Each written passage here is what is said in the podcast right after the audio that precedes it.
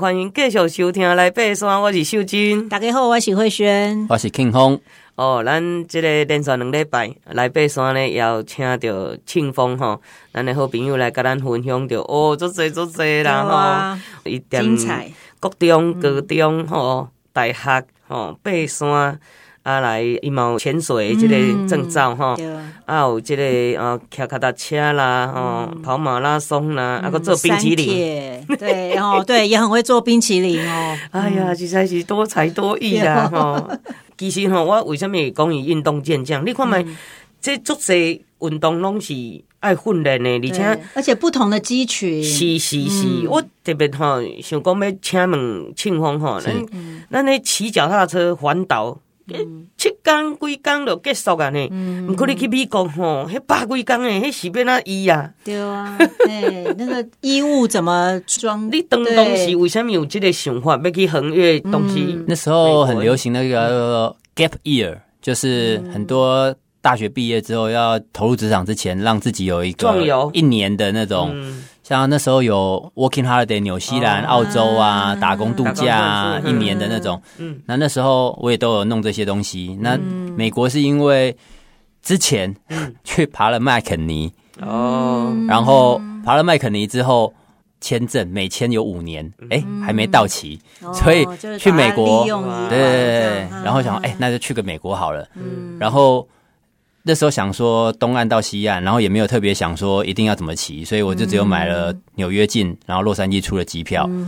然后你刚刚讲到衣服，其实尤其是我们爬山的人，嗯，就是爬山以前我们不就是两套或者三套？我记得以前我们爬山就是身上穿一套，然后另外一套是干净的备用衣物，或者是那个营地我们会换的那个干净的衣服。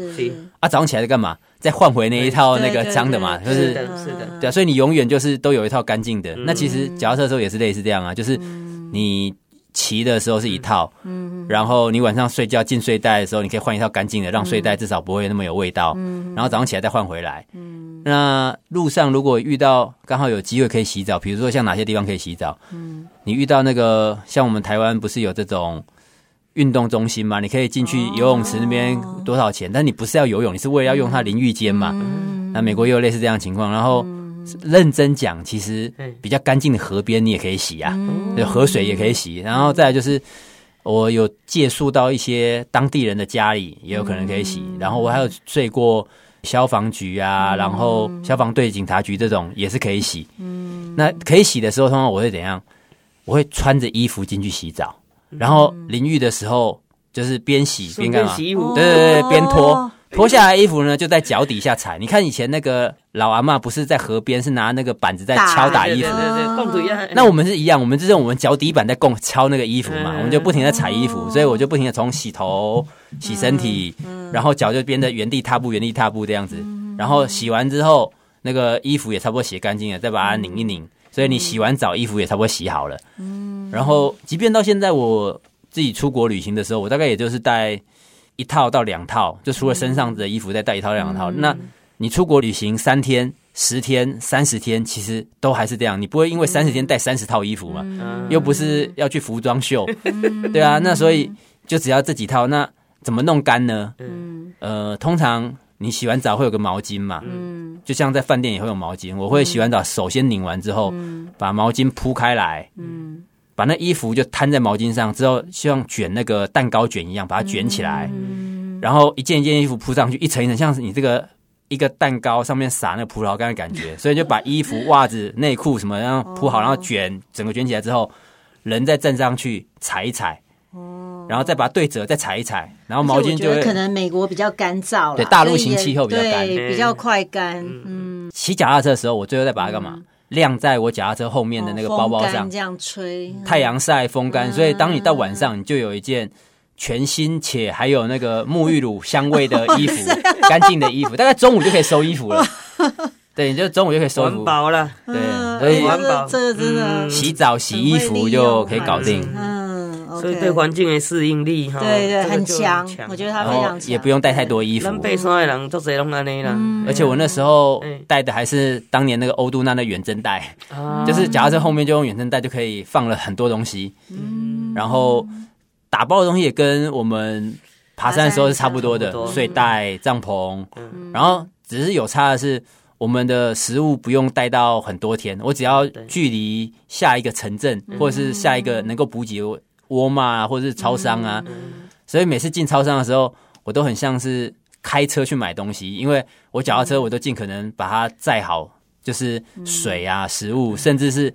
我们会带那个爬山以前不是有那个 gas 吗？炉头啊，我晚上在帐篷里面也会煮嘛。所以如果你想要省点钱，就自己在那边买一些诶半成品，然后在那边加热，这样也是可以吃。然后想要吃好一点，就进餐厅吃这样子。对。那你这样骑脚踏车，你那个所有带的物品的重量大概多重？大概跟我一样重。所以我那时候人是七十公斤，脚踏车上面也载七十公斤，所以加起来那台脚踏车载了一百四十公斤。哇！然后到后期，人也变瘦了，然后东西也开始懂得减量了，比较接近阿尔卑斯攀登这样子，对对对。所以后来两个都变成大概六十公斤左右这样子，对，瘦了十公斤。对对对。OK，那你有没有遇到什么很特别的哦？有啊，事情啊，像人物。我记得我那时候去到美国最南边 Key West 的时候，因为它是一个比较度假胜地，所以。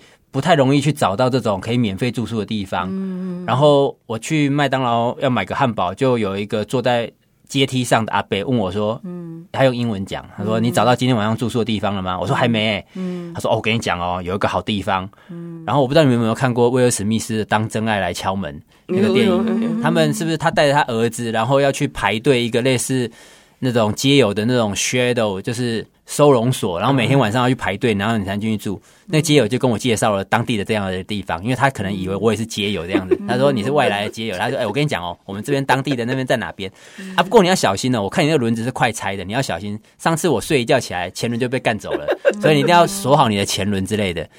然后就是我觉得。那一次被当成街友的经验，就是其实是很不错的。嗯，就是我觉得我就是一个比较高级的街友，就是身上可能多带了笔电啊，或者是这个东西，然后有一个目的地。但街友就是再比我再更进阶，他可能更没有目的地。嗯，他的人生是更 free 的。我还有一个牵绊，还有个目标要去做。嗯，他们就是在更 free。其实那时候想说人生有什么目标？我说我目标可以当个街友，不是很好吗？就是人生很无拘束，然后很开心那种感觉。那另外，我觉得还有几个很特别的经验，就是你有去睡吗？我有到门口拍个照，打卡留念一下，因为他讲的真的很恐怖，害我真的觉得，万一轮子被拆了，就 对对对，就有很多东西是人生我想要去挑战，但是在那边我看完门口就觉得，嗯，好，那就跳过好了。OK，然后。我那时候去的时候，每个人都讲说美国很恐怖啊，嗯、这个美国到处都有枪啊，嗯、你到时候被抢啊，嗯、然后黑人怎样啊？嗯、哦，其实没有，我跟你讲，我遇到的好几次都是黑人收容我那种感觉，嗯、就是当你就是用一些特殊眼光看，其实我觉得那是刻板印象。嗯、对，然后你说美国有枪，然后人家会抢，我跟你讲。嗯他还比较怕你抢他，嗯、你那身上看起来什么东西都没有，对吧？不是说台语不是有什么诶什么怕什么什么怕什么吗？嗯、就是最怕的就是这种不要命的啊，然后或者没钱的啊。那、我们身上看起来就是没什么东西，没什么钱。嗯、他如果开车来抢你，他是不是比较怕你拿出枪来要抢他的车？嗯、说诶我要抢你的车，然后脚踏车留给你那种。嗯、所以其实也不用太担心这个。嗯、再来就是。呃，以前不是有个什么吸引力法则吗？嗯、你觉得你都会遇到好的事情，对、嗯，那你自然都会遇到好的事情。嗯、像我那时候不是说有跟那个韩国人 Kim 一起骑车，对对对对，有一次他就压到了路上有一包、嗯。麦当劳的番茄酱，脚踏车压到那个番茄酱就爆开来，就喷了他整个全身的那个衣服上都是番茄酱。我就跟他讲说，你知道我们在台湾有去算命，如果说你现在有血光之灾，你要干嘛？你要去捐血，嗯消盖就是化解。那我说刚刚那个放番茄酱其实帮你挡了煞，本来你应该在半小时前会被那个砂石车撞到，满身是血，但是因为番茄酱。化成了血，帮你挡掉了，就是类似这种，就是你可以用正向一点的方式去看，他就觉得嗯，好吧，那番茄酱就是没那么生气了，要不然他觉得很衰，嗯、为什么会压到一个番茄酱，哦、然后喷的全身都是番茄酱之类的？哦，所以是那个是压到番茄酱，这只是一个小故事，是？对，嗯、我是说你用正向的方式去看很多事情。对。我有遇到，就是美国还是会有那种无聊的人，嗯，他从对象开车过来，嗯，就朝你丢一个喝完的可口可乐空罐，嗯，他可能只是想要尝试说。就是那种无聊青少年想要试试看我可不可以砸中那一个单车骑士那种感觉，对，但是当下你遇到有人对你丢罐子，你要怎么想呢？嗯，其实我也还想不出来我要怎么想，但是、嗯、啊，就就被丢啊，又没怎样，又没丢中，耶、yeah, 嗯，怎么样，还没打到我，哦、就是。有很多事情你可以正向去思考啦，嗯、对之类的感觉。这真的是我我听庆丰分享以来，我我觉得自己该要多学习的地方。我觉得我们爬山的人真的都很正向诶。对啊，很很多的部分都很正向。还有一次在德州的时候，有去到一个很荒凉的小镇，然后就有一个人走出来说：“你们是啥？在就是那种喝的醉醺醺，然后说你们要干嘛？”然后。手上还拿着一罐威士忌，嗯，然后我跟那个韩国人就说：“哦，没有，我们只是单车骑士，要找今天晚上住的地方。”他说：“那来我家。”嗯，然后进到他家的时候，就墙上挂满满的那种，不是一点点的枪，是那种步枪，很长的枪，然后还挂了很多标本，鹿的头啊，什么头啊。然后我们讲，我们是误入了什么德州杀人狂的那种家里那种感觉，但是。后来他还带我们出去打猎，哦，对啊，我觉得也是很特殊。如果你很害怕，你就没有这种机会尝试。嗯，就是你们去美国那么多次，你有在美国开枪过吗？没有啊，我在美国开枪过，而且是很长枪，还还尝试，带有红外线瞄准镜那种，像你看电影那种狙击手，那个红色的点点还会在那个鹿的头上那一种，然后半夜坐着吉普车去找鹿，然后还瞄准它。就我觉得这是人生很难得的经验呢、啊。对对对。但是当你如果不敢，没有踏出去，嗯、那就没有机会啊。还有很多，就是书里面有讲那些 很奇怪的经历。那那时候怎么会想？是有人找你想要把这一段记录下来，然后出这本书吗？一开始是那时候骑完脚踏车到加州的时候，对，就是有中式的要来采访。他说，因为我们最近只有陈冠希偷拍事件哦，因为他们那时候要做新闻，就是。到加州，然后再来就是那个王令麟还是什么，就是那个卷款潜逃，嗯哦、然后我们要做一点那个正向的新闻，正向的新闻。然后就是被采访，采访完之后回到台湾，就有出版社有有找。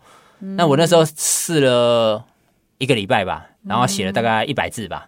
后来我就放弃，我就找那个当时那时候我们一起去鄂尔布斯那个苹果的记者海伦。哦，然后我说，哎，我可不可以像那个。名人啊，那种虽然我不是名人，但是我口述，你帮我整理好不好？哦，果然进度就好很多，就是我们就整理出来。那其实这些也都是我每天那时候骑脚踏车的时候，每天都有写一下写一下日记。那个其实当时写，然后跟拍照，其实只是。预防万一哪一天真的被德州电锯杀人狂吃掉的时候，有个最终的位置，让家人可以找到尸骨那种感觉。对，就像以前登山记录，对，行程记录，对，重点。扎实的训练都会写行程记录，几点几分到哪边，吃了什么，做了什么，对。对对对对。然后那时候就把这些东西再整理出来，然后就变成一本书，也算是对当时的整个游记有行程，然后做一个记录，跟自己留个纪念。即便到现在都过了十几年了，还可以再拿出来回味一下。这样有有有有，这图书馆都借得到，大家可以去借来看，蛮 很精彩哦。我觉得写的没有很好啦，但是就是不会啦，很一个当时的记录，对，年少轻狂。这本书的全名叫做《好》，全名是骑单车。横越美国就很直白，对对，非常直白。但是其实这个很快就看完了哈，因为这个算是一个图片很多，也刚好刚好都一半一半这样子，就是很精简的描述，但是也非常精彩。但他如果你听下来哈，真正是满满的哲理。对对，行出去哈，真的走出去才可以看到精彩的自己。是是。今天你来爬山呢，哦，咱连山两礼拜邀请咱庆丰哈，改伊的这个人生的过程吼，哇，讲甲。